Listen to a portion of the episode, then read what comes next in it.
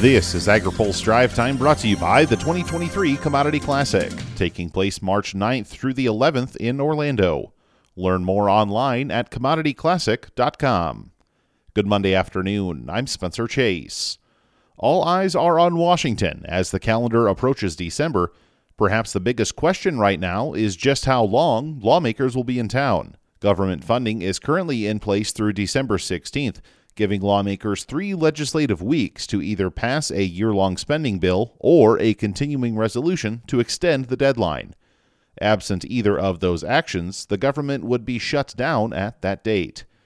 Stay tuned to AgriPulse for the latest on the government funding debate and what it means for farm policy. One priority for many in agriculture, either in the current lame duck session or soon in 2023, is growing the federal bureaucracy.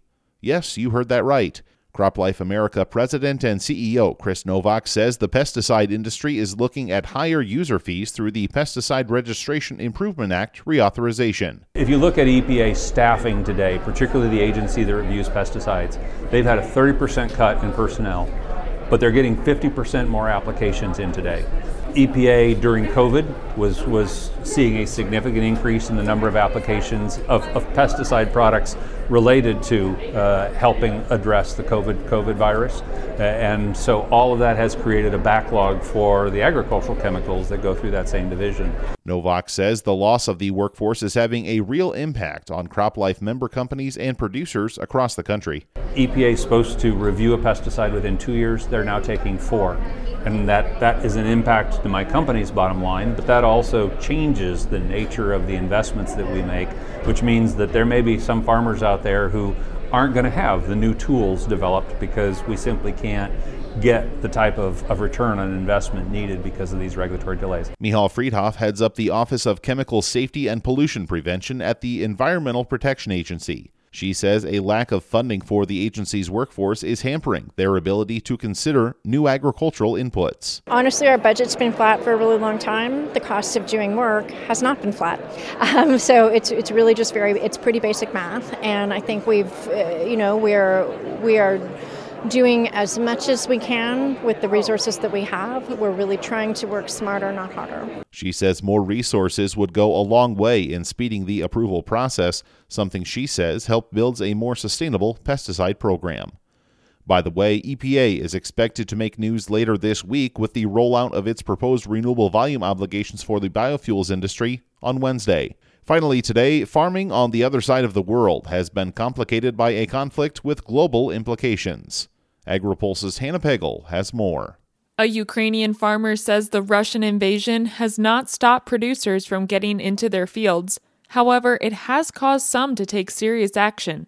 Kees Huizinga is a farmer in central Ukraine and spoke on this week's open mic.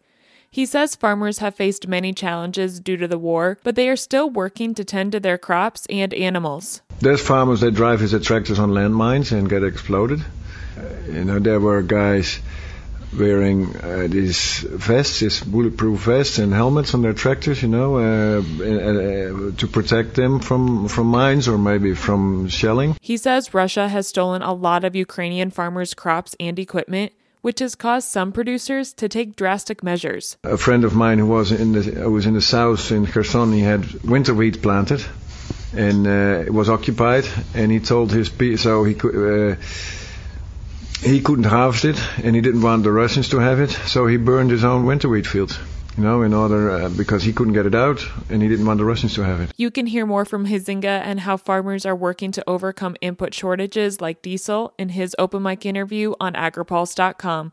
Reporting in Washington, I'm Hannah Pegel. Now, here's a word from our sponsor. You put everything you've got into securing the next generation of your farm. So why not take it a step further? Commodity Classic is America's largest farmer led, farmer focused educational and agricultural experience, where you'll find thought provoking education, a huge trade show with the latest ag technology, and networking with thousands of farmers who are preparing for the next generation just like you. Join us in Orlando March 9th through 11th, 2023. Learn more at commodityclassic.com.